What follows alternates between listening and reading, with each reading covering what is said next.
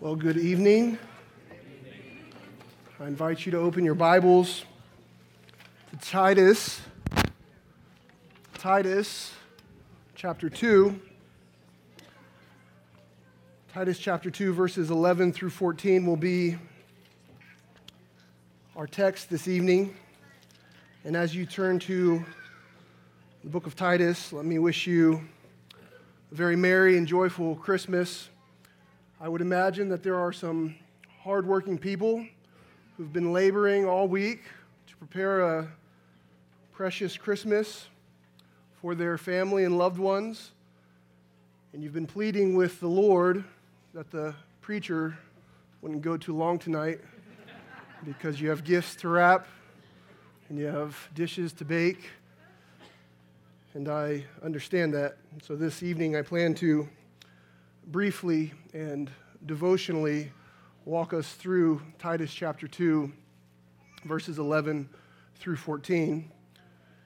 And as we do that, I want our eye to be toward the appearance of God's grace so that we might carry with us in our hearts a worshipful celebration this Christmas.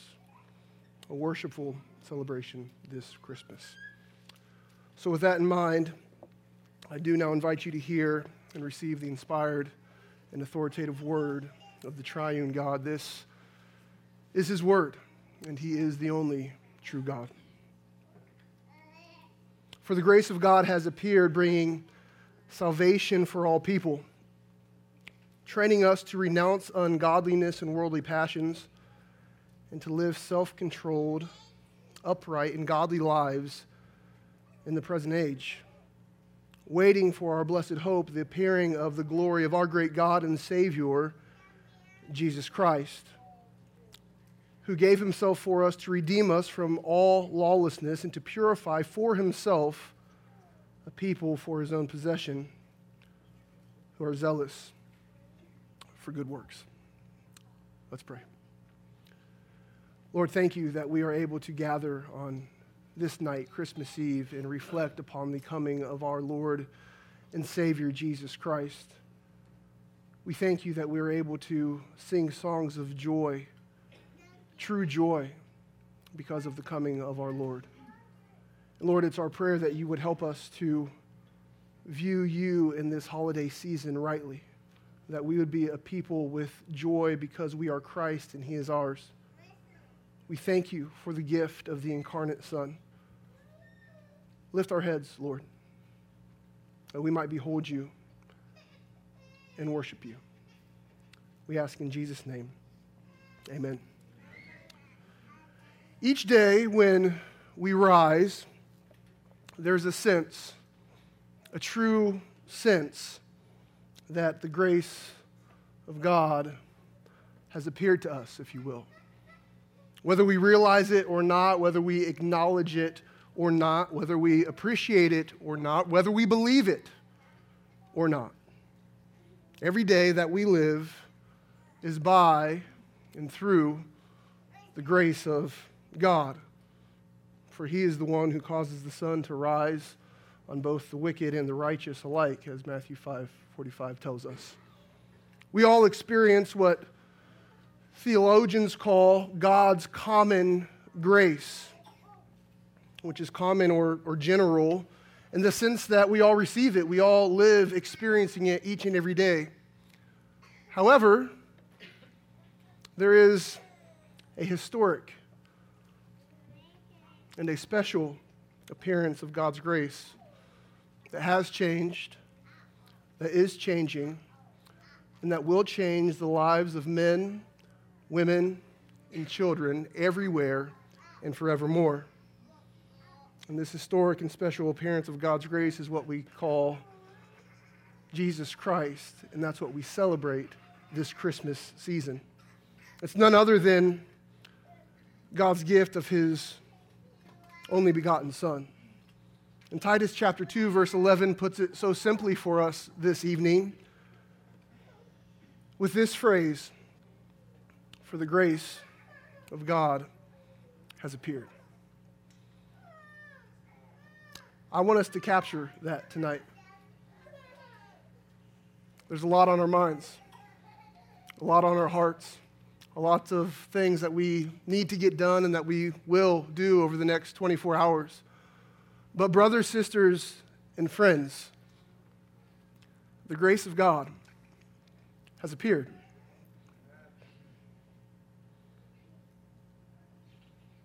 What we have in Titus chapter 2 is the command for Titus to teach sound doctrine in verse 1.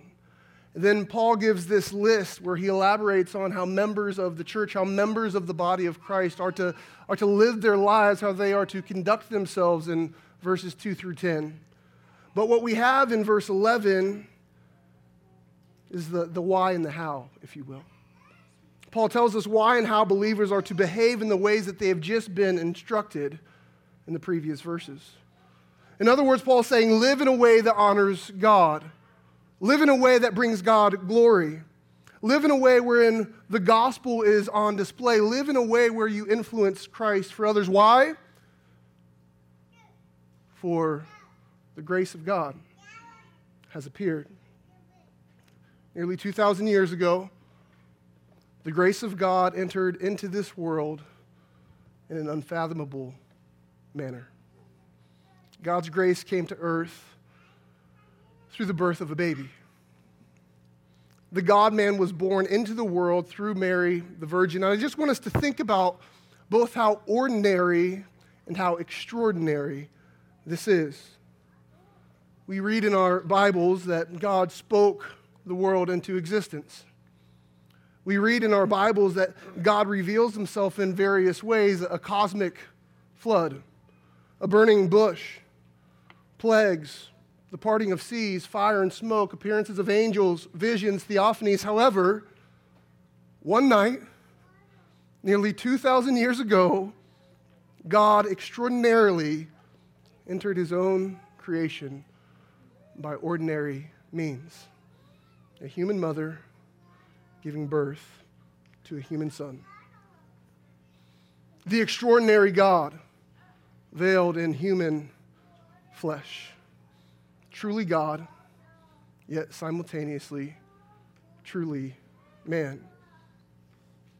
This is the very personal grace of God that has appeared to us. Many of us know John 1 1 and 2. In the beginning was the Word, and the Word was with God, and the Word was God. He was in the beginning with God. And if we skip down to John chapter 1, verse 14, we're told that, that this Word, the one who was with God and the one who was God, he took on human flesh. John 1 14 through 18, and the Word became flesh and dwelt among us, and we have seen his glory glory as of the only Son from the Father, full of grace and truth. John, John the Baptist, that is, bore witness about him and cried out, This was he of whom I said, He who comes after me ranks before me. Why? Because he was before me. For from his fullness we have all received grace upon grace. For the law was given through Moses, grace and truth came through Jesus Christ. No one has ever seen God.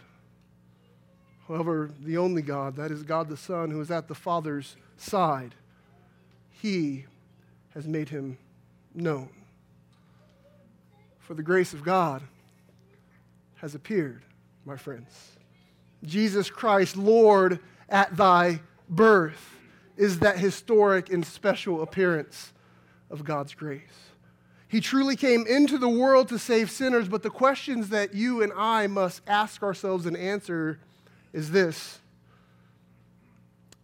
Has Jesus Christ entered into your heart by faith, sinner?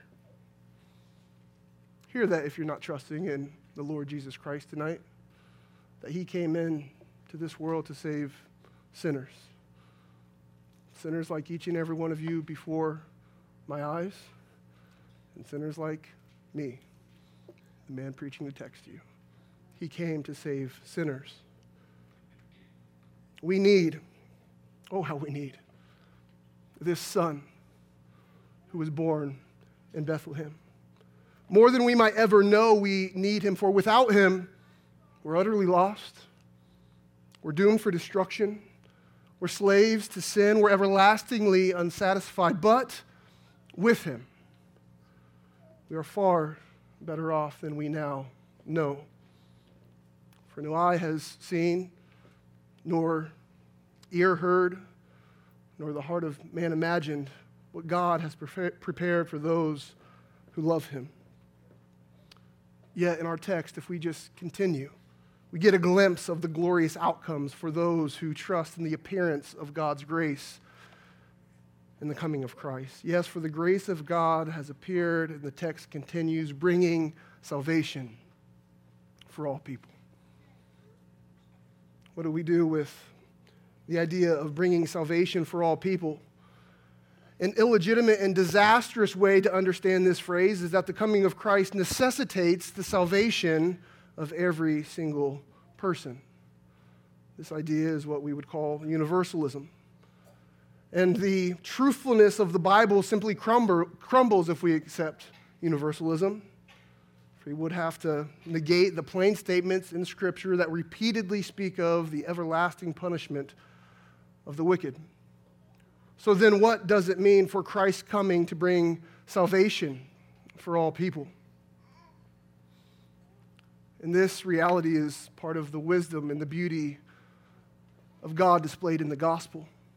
And that is this that God made a covenant with Abraham, telling Abraham that he would become a great nation and that his family would be blessed and that all the families of the earth would be blessed through him. And Abraham's family became the nation of Israel. And David became the king of Israel. And God made another covenant with David, foretelling of a kingly, messianic figure who would come from David's line and be Israel's redeemer. But let us not forget that through Israel, the nations, the nations of the earth would be blessed. In other words, salvation is not just for the Jews, but also through the Jews to the nations, all by the person and work of Jesus Christ. So when we read bringing salvation for all people, we just want to follow the biblical storyline and realize that the Lord Jesus Christ, the true Jewish Messiah, came into this world to save Jews and Gentiles alike. And as we saw not too long ago, as we've been working our way through the book of Ephesians in our regular preaching series, Jesus Christ tore down the dividing wall between Jews and Gentiles, and he is creating for himself one family of God from every kind of people. And in this way, the grace of God has appeared, bringing salvation for all people. But please note, the salvation that Jesus brings is not a stagnant salvation.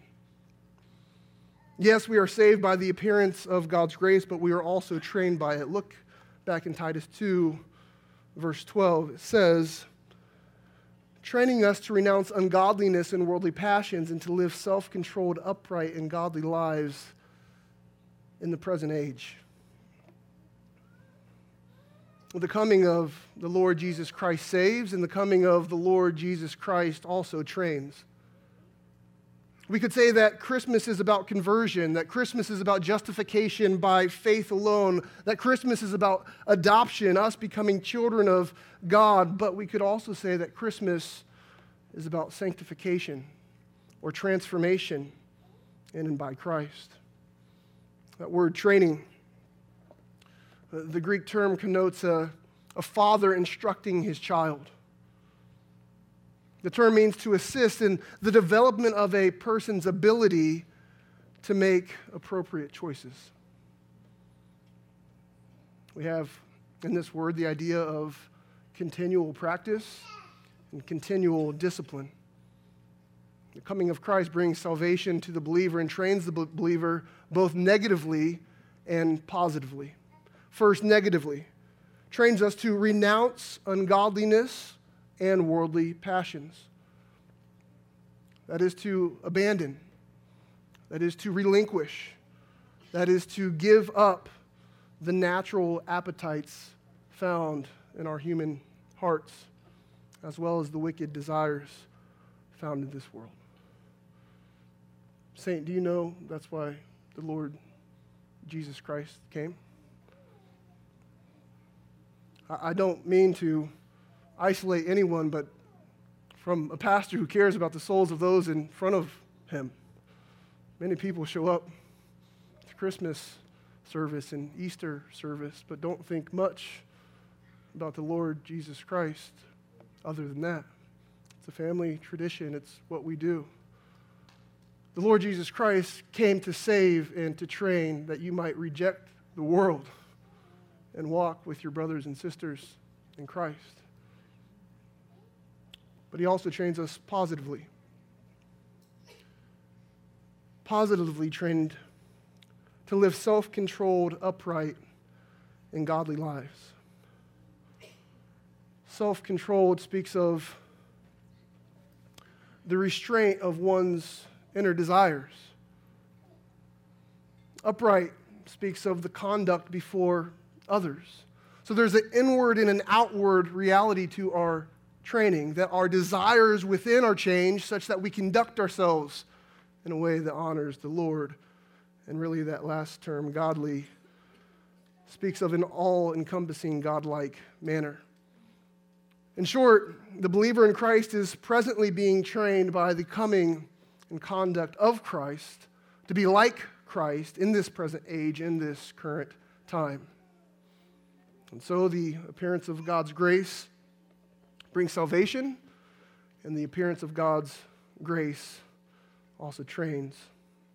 Or we could say that we are both saved and trained by God's grace toward us in Christ, but the appearance of God's grace in Christ also makes us expectant for the appearance of God's glory in Christ. Look at verse 13, please.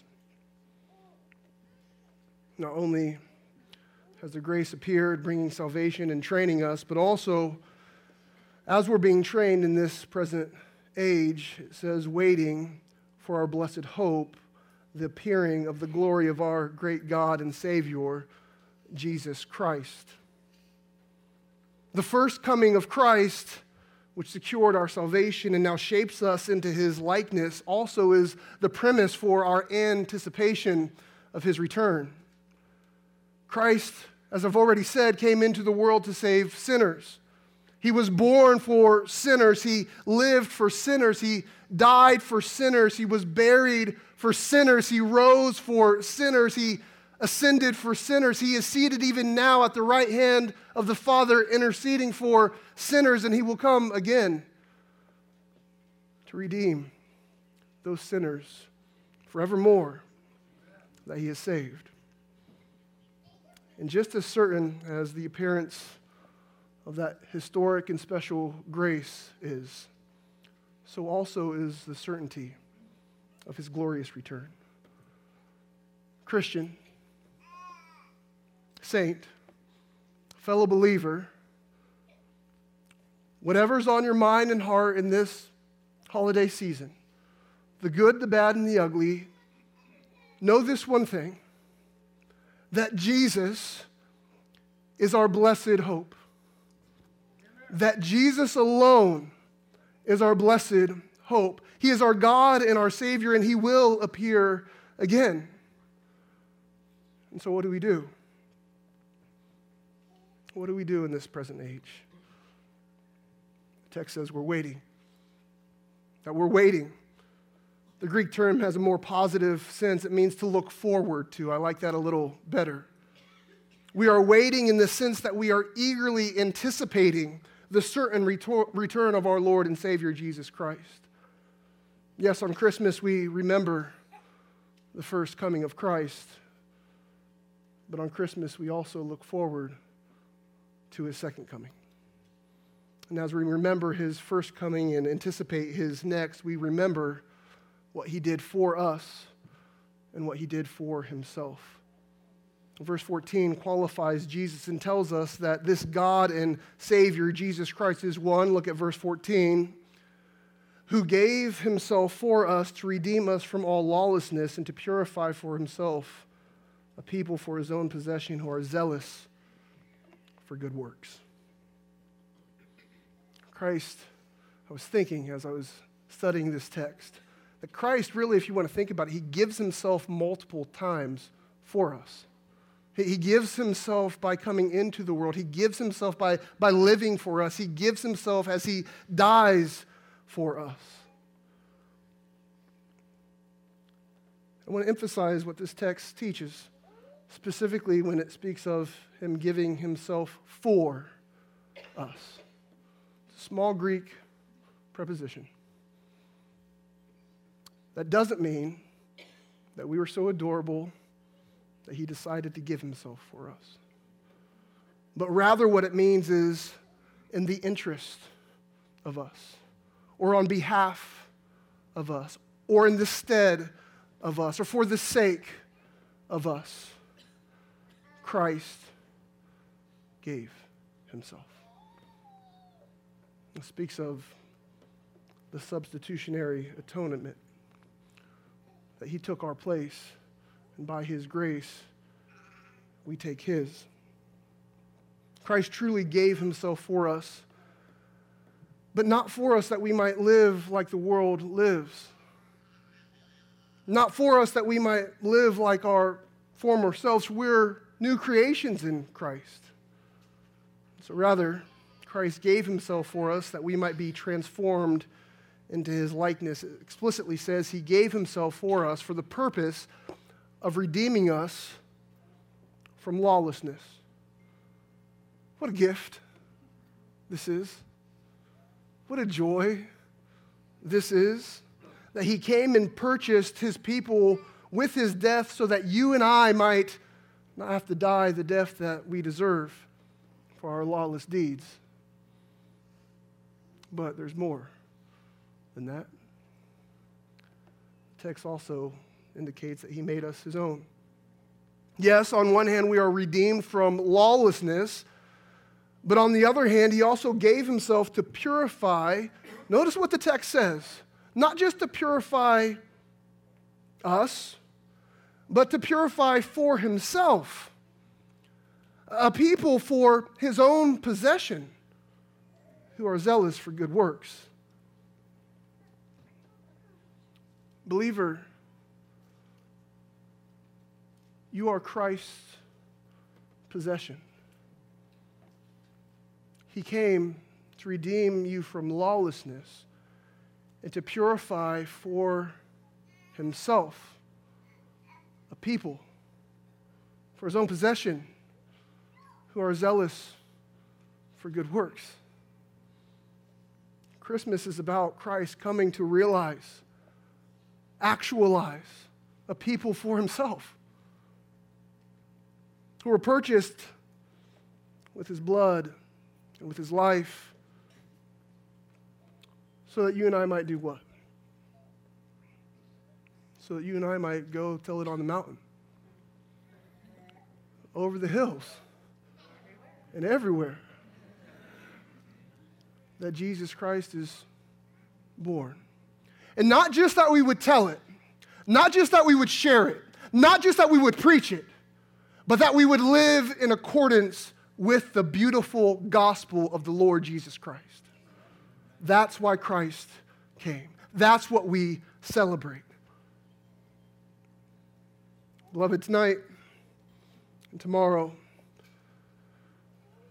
many of us will enjoy our traditions. And I love traditions. I've enjoyed some this week, and I'll enjoy some tomorrow. I won't tell you what they are. You may judge me that the Lakers might be on at my house tomorrow. Many of us will eat good food. Many of us will engage in the giving and receiving of gifts. Some of us will experience our first Christmas without a loved one by our side. Some of us may feel lost or lonely. Some of us may battle depression in the midst of a season that is supposed to be the most joyous time of year. Some of us, even right now, are stressed and thinking about all the things that need to get done. Many of us will do and think and say and feel many things over the next 24 hours.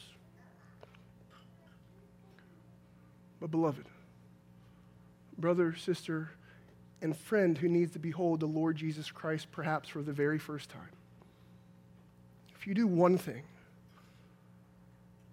please do this. Magnify the appearance of God's grace and the coming of the Lord Jesus Christ so that you might carry in your heart a worshipful celebration despite whatever else this season brings. If we have God's gift of the incarnate Son, Lord, help us to believe this. Then we have everything that we need. Behold the Son, worship the Son, and have a very Merry Christmas. Lord, thank you for your grace that's appeared to us in the coming of our beloved Lord and Savior Jesus Christ. Thank you that your word so clearly teaches us that you've come to save, that you've come to train, that you've come to give us an eager expectation for your return, that you have come to redeem us, that you have come to make us your own, that we might be a people who are zealous for good works. So, Lord, help us to understand the true meaning of Christmas in the midst of a culture and world that tries to strip it away. May we magnify you tonight and tomorrow and forevermore until we see you face to face. We pray in Jesus' name. Amen.